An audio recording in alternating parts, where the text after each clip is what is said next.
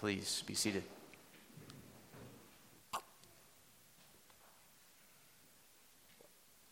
And let's open our Bibles together to the book of Romans, chapter 12. Romans chapter 12. And I'm going to read and preach verses 14 through 16 this evening. We're in the middle of this list of exhortations about how to live out the gospel in the Christian life in the context of the local church that we're part of and also towards the unbelievers around us.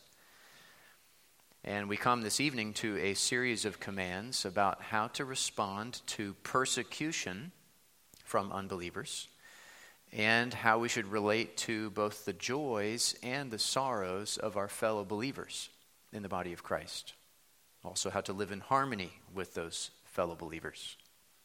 And we'll see that God calls us to respond and relate to those around us with grace and compassion and humility. With grace towards our persecutors, and with compassion and humility towards our fellow believers. Now, this doesn't come naturally to us in our sin. When people persecute us, our reflex is to react negatively to them. We don't always rejoice with those who rejoice. We sometimes envy those who rejoice.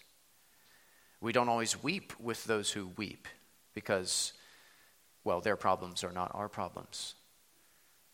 We don't always relate to our fellow believers with humility because we are wiser in our own sight than we are in the sight of God. And so these things don't come naturally to us. But God is gracious to call us out of what we are naturally in our sin and into what we are spiritually now in Christ and into what we can be by His grace and what He commands us to be by His grace. He calls us to respond and relate to those around us with grace and compassion and humility.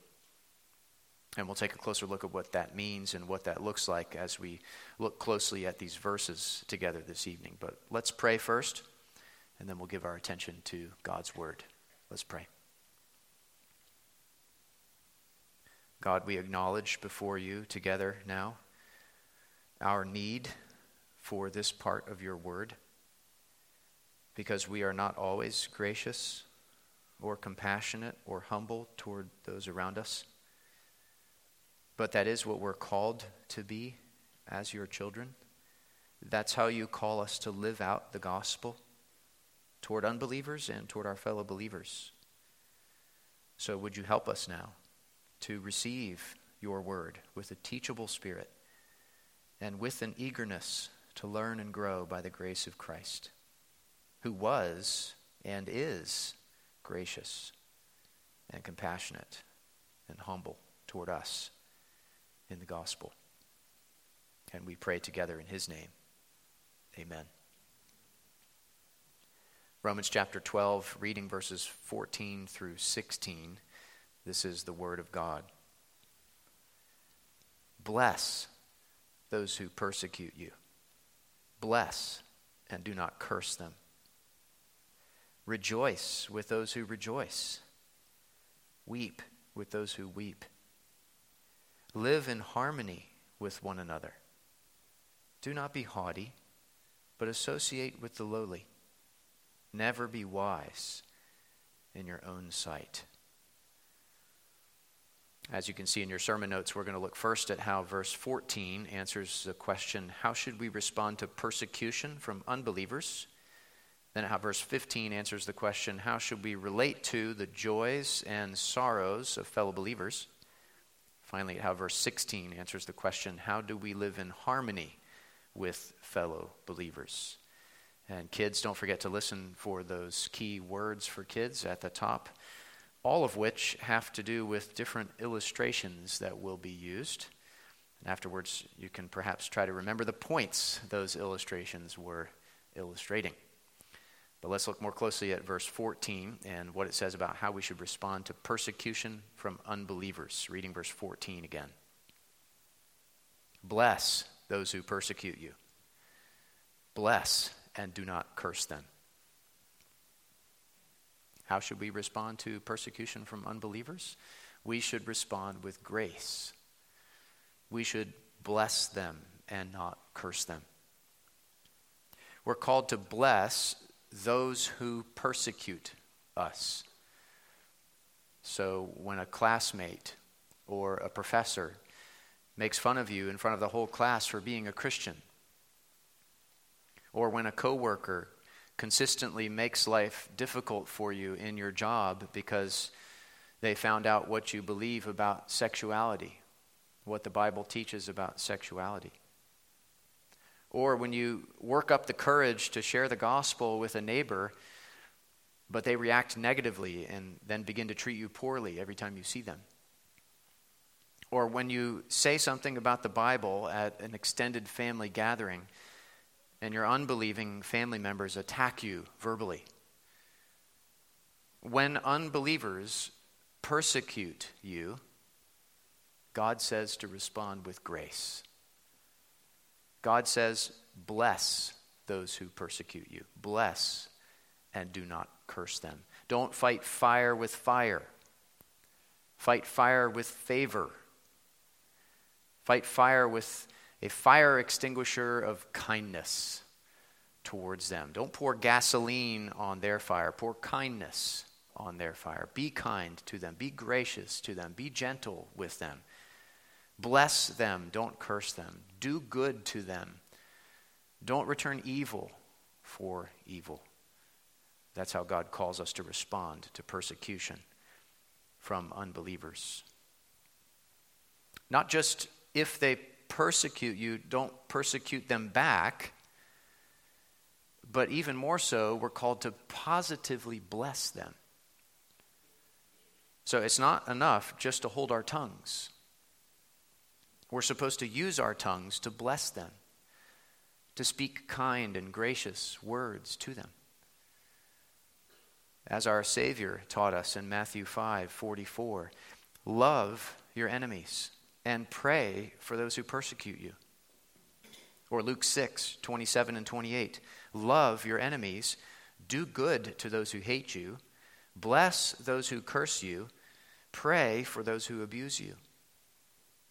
Or as the Apostle Peter said in 1 Peter 3 9, do not repay evil for evil or reviling for reviling, but on the contrary, bless. The Apostle Paul said in 1 Corinthians 4 12 and 13, when reviled, we bless. When persecuted, we endure. When slandered, we entreat. This is what we're called to do as Christians. This is what God calls us to do in response to persecution. Now, this is really hard, isn't it? As I said at the beginning, this doesn't come naturally to us in our sin. So, kids, when you go to the doctor and he gives you a tap on the knee with that little rubber hammer, what happens to your leg? It kicks up a little bit, right? That's called your reflex. Well, our reflex when someone is mean to us is to be mean to them back. That's a sinful reflex that we all have. When we're hit, our instinct is to hit back. When pushed, is to push back. When we're persecuted, our reflex is to respond negatively our reflex is actually the opposite of what God calls us to do. But what God calls us to do, obviously, is so much better than what we instinctively do. What God calls us to is to bless those who persecute us. How can we do this? How can we find strength to do this? We might wonder. Well, first of all, we remember that this is actually what God has done to us. We have persecuted him, as it were, by our sin. We've rebelled against him, even though he's our creator and king.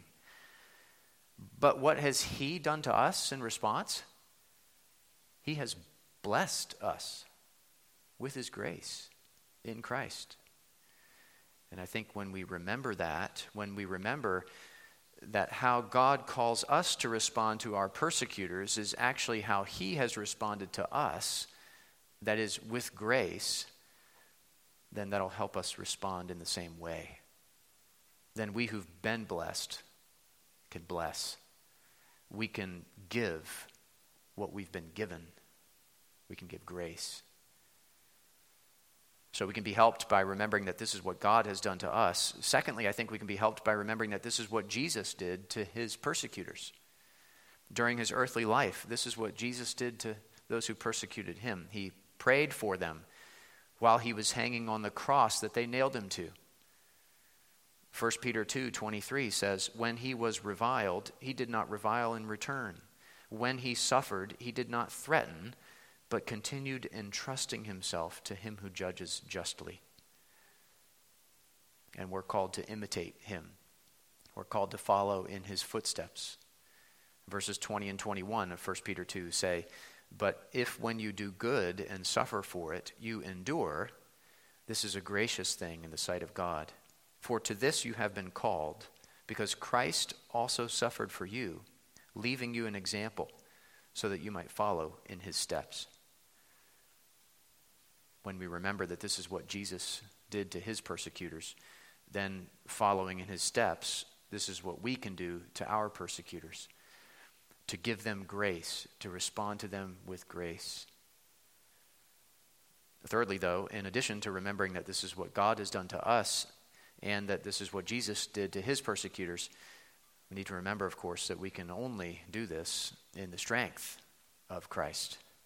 We can only do what God calls us to do in the strength of his Son.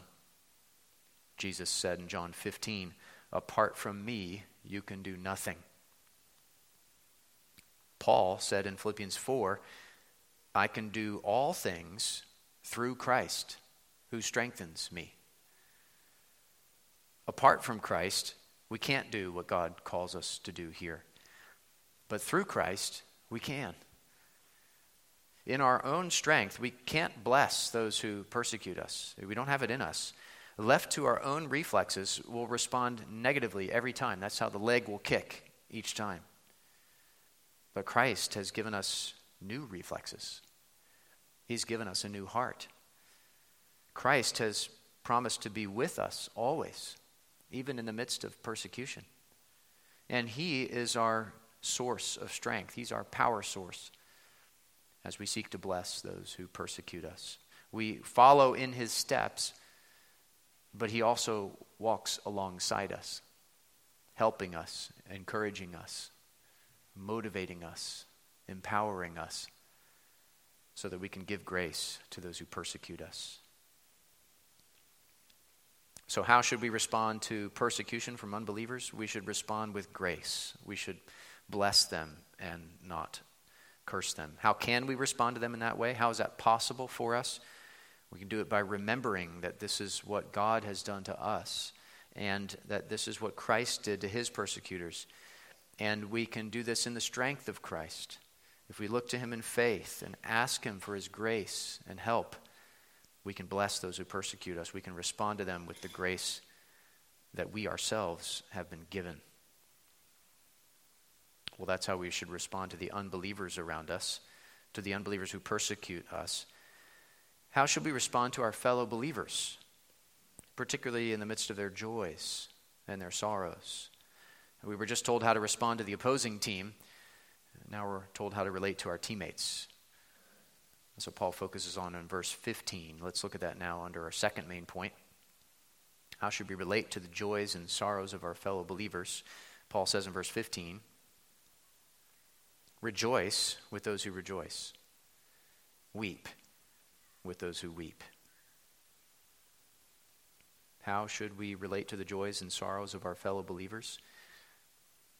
With compassion. With compassion. We should rejoice with them in their joys and weep with them in their sorrows. What does this mean? What does this look like? It means that we share in each other's joys and sorrows because we're one body, because we're family. You're happy for the couple who just had a baby and you congratulate them and bring them a meal. You mourn with the elderly member whose spouse has just died and you sit with them and listen to them share about their loved one and you comfort them by reading a bit of a psalm and praying for them. This is about sharing in each other's joys and in each other's sorrows. Like 1 Corinthians 12 26 says, if one member suffers, all suffer together. If one member is honored, all rejoice together. So the empty nester couple rejoices with the teenager at the news of his college acceptance. The young child makes a card for a widow to comfort her in her grief. There's a time to weep and a time to laugh, a time to mourn and a time to dance, Ecclesiastes 3 4 says. And we all need people who will cheer with us and who will cry with us. And we all need to be those people for each other. We're not supposed to be like islands in the middle of the ocean, separate and isolated from one another. We're supposed to be like those emperor penguins, all huddled together in the Antarctic, helping each other survive the harsh winter of this fallen world we live in, and celebrating together when spring returns and the warm sun comes out again. We're to rejoice with those who rejoice as if the joyful thing happened to us. And we're to weep with those who weep as if the sorrowful thing happened to us as we sing together in the hymn, Blessed be the tie that binds, we share our mutual woes, our mutual burdens bear, and often for each other flows the sympathizing tear. James 5:13 says, "Is anyone among you suffering? Let him pray. Is anyone cheerful? Let him sing praise." And this is about joining each other in the prayers and in the songs. And in order to do that, you have to notice people. You have to get to know people. You have to spend time with people. You have to have meaningful relationships with people, don't you? You have to care for people. You have to love people as Christ has loved us. And I think, in one sense, it's easier to rejoice with those who rejoice than to weep with those who weep, because it's more pleasant to rejoice than to weep. But in another sense, I think it's harder to rejoice with those who rejoice than to weep with those who weep, because we're so prone to envy and jealousy. It's a bit easier to have compassion on a teammate who gets injured during a game than it is to truly rejoice when someone other than you on the team scores the winning basket. Our envy and our jealousy get in the way of our rejoicing with those who rejoice, and our selfishness and callousness get in the way of our weeping with those who weep. And so, what do we do if we don't feel joy? What if we don't feel sorrow? What if our hearts are cold and lacking compassion? Well, then we can warm our hearts by the fire of our Savior's compassion. He rejoiced with those who rejoiced at the wedding at Cana in Galilee. And he wept with those who wept at the funeral of his friend Lazarus. He was full of compassion. And he remains full of compassion. His heart is warm with compassion towards his people. And we can warm our cold hearts by the fire of his compassion. By his grace, we can relate to the joys and sorrows of our fellow believers with compassion. We can rejoice with them in their joys and weep with them in their sorrows. There's a great quote by B.B. Warfield that I've included on a bulletin insert, and it's a long one, I recognize it's a bit unusual to read such a long quote in a sermon, but I think it's worth it uh, if you'll pull it out. I came across this quote in a lecture by David Powlison long ago. And Warfield's talking about the concept of self sacrifice. Self sacrifice, which I think is at the core of being able to rejoice with those who rejoice and weep with those who weep.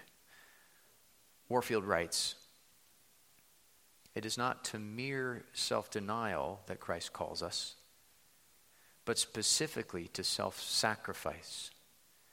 Not to unselfing ourselves, but to unselfishing ourselves. Self denial, for its own sake, is in its very nature ascetic, monkish. It concentrates our whole attention on self, self knowledge, self control, and can therefore eventuate in nothing other than the very deification of selfishness. Self denial, then, drives to the cloister, narrows and contracts the soul murders within us all innocent desires, dries up all the springs of sympathy, and nurses and coddles our self importance until we grow so great in our own esteem as to be careless of the trials and sufferings, the joys and aspirations, the strivings and failures and successes of our fellow men.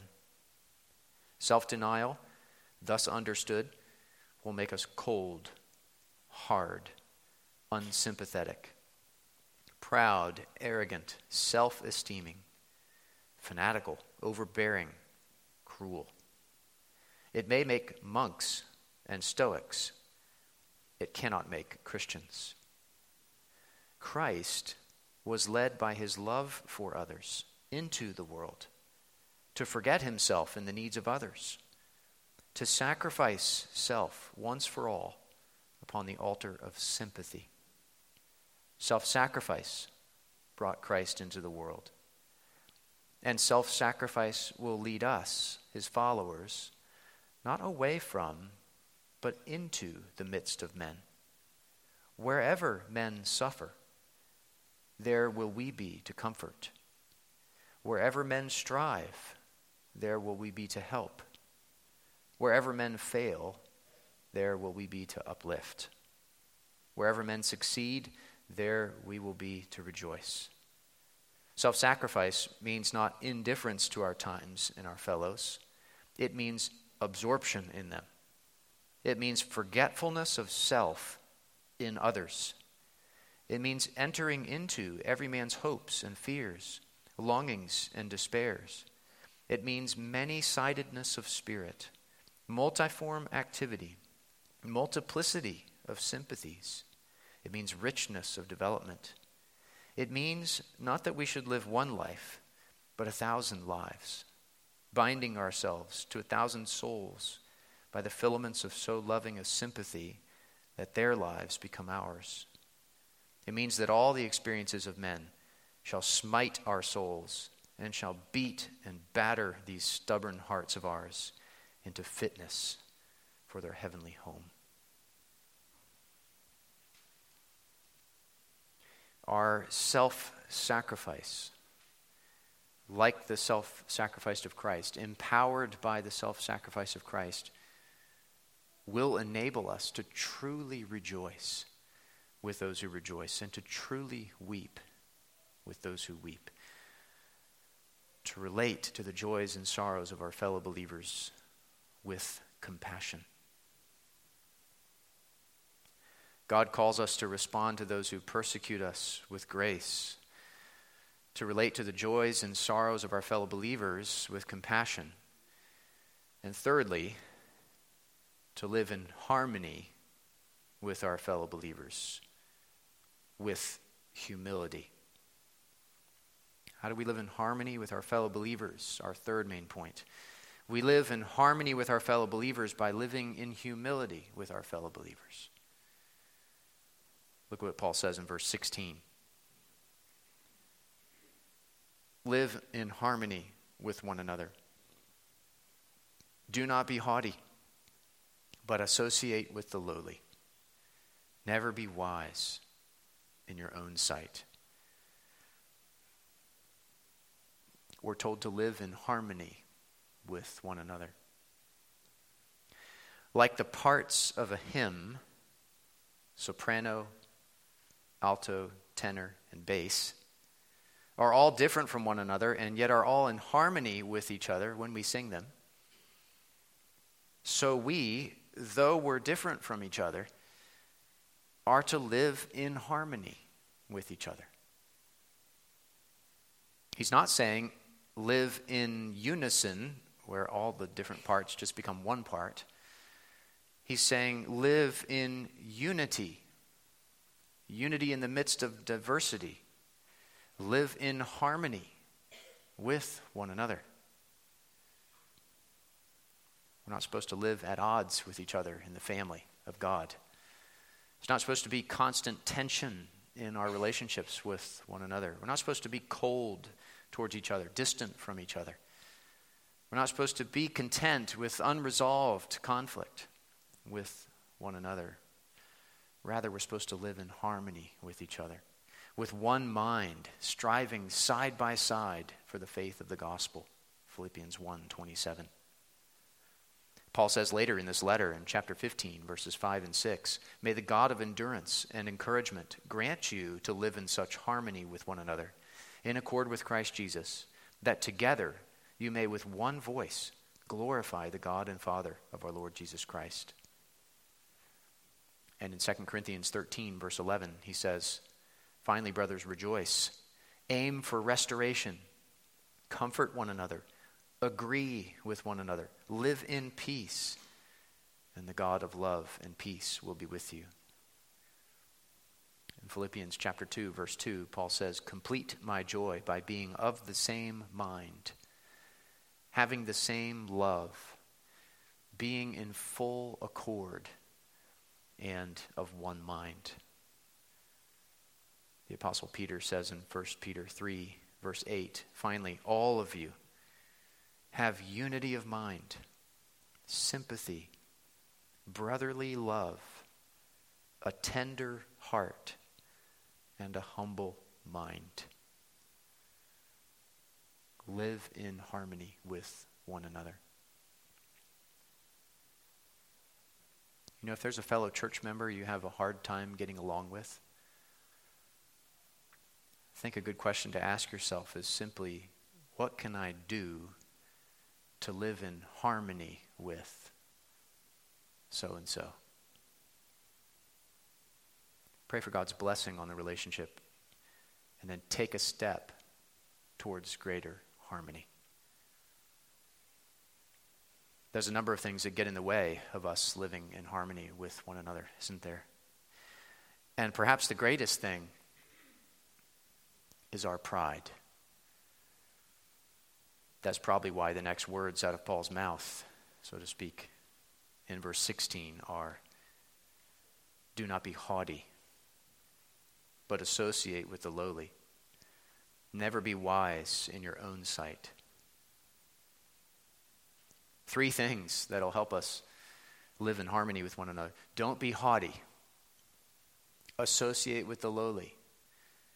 Don't be wise in your own sight. Don't be haughty, he says first. Don't be all high and mighty.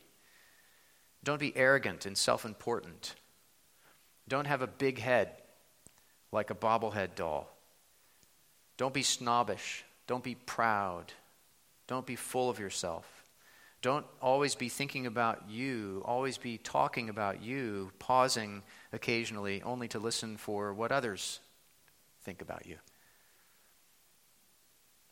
Chapter 12, verse 3 For by the grace given to me, I say to everyone among you, not to think of himself more highly than he ought to think, but to think with sober judgment.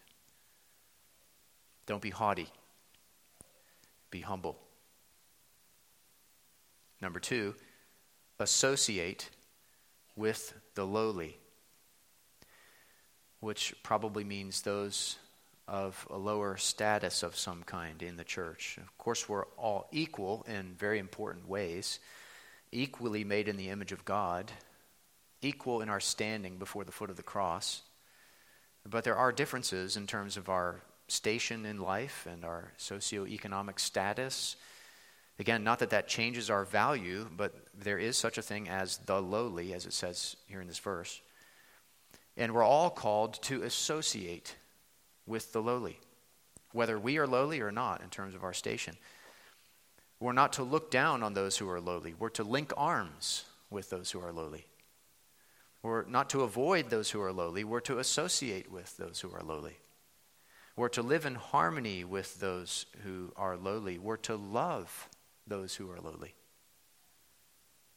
There should be nobody in the church you are unwilling to go up to and say hello to and talk to because of their age, because of their ethnicity, because of what they look like, because of their clothes, whatever. If you're not willing to stoop to their level, then you're haughty and you need to repent. If you're humble, you're going to be willing to associate with them. You're going to be willing to associate with the materially lowly because you know yourself to be spiritually lowly. If you're lowly in spirit, you're going to be happy to associate with the lowly in status. John Murray wrote, There is to be no aristocracy in the church, no cliques of the wealthy as over against the poor, no pedestals of unapproachable dignity for those on the higher social and economic strata or for those who are in office in the church. How contradictory to all such pretension is the character of the church's head. I am meek and lowly in heart. Matthew 11, 29. Jesus was the epitome of humility. As it says in Philippians 2, though he was in the form of God, he did not count equality with God a thing to be grasped, but emptied himself by taking the form of a servant, being born in the likeness of men. And being found in human form, he humbled himself by becoming obedient to the point of death, even death on a cross. Our Savior associated with the lowly, and the servants should not be above their master. Third, and finally, we're told in the last sentence of verse 16 there Never be wise in your own sight. Proverbs 3 7. Be not wise in your own eyes. Fear the Lord and turn away from evil. Proverbs 12, verse 15. The way of a fool is right in his own eyes, but a wise man listens to advice. Ask yourself Am I correctable? Am I teachable? Am I humble? Am I approachable? Or do I think my own wisdom is so high that nobody else can reach it? Nobody else can reach up that high. Are you like an impervious rock that doesn't allow any water to pass through it? Or are you like a porous rock that allows water to pass through it freely? Are you impervious to correction? Or are you open to correction? Don't be wise in your own sight. Actually, says never be wise in your own sight. Rather, associate with the lowly. Live in harmony with one another. Live in humility with one another. Listen to the end of James chapter 3, which I think in some ways kind of brings this all together. Who is wise and understanding among you? By his good conduct, let him show his works in the meekness of wisdom. But if you have bitter jealousy and selfish ambition in your hearts, do not boast and be false to the truth. This is not the wisdom that comes down from above, but is earthly, unspiritual, demonic. For where jealousy and selfish ambition exist, there will be disorder in every vile practice. But the wisdom from above is first pure, then peaceable, gentle, open to reason, full of mercy and good fruits, impartial and sincere. And a harvest of righteousness is sown in peace by those who make peace.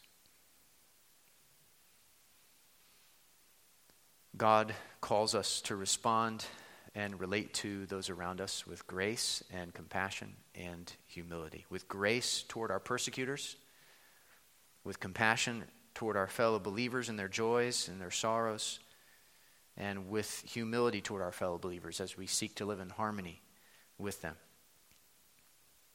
And the thought I want to leave you with as we try to take these things into the rest of the week It's a thought that we began with earlier tonight. That is that God Himself has been gracious and compassionate and humble toward us in the gospel. And it is because of the gospel and by the grace of the gospel that we can be gracious and compassionate and humble toward others. We can give the grace we've been given. We can show the compassion we've been shown.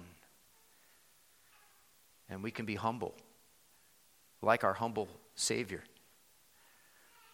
who humbled himself so that we, the lowly, could be exalted to eternal life.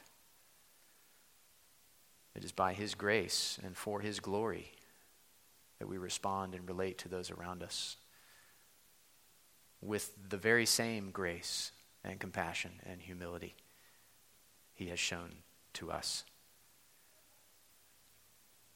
Let's pray together.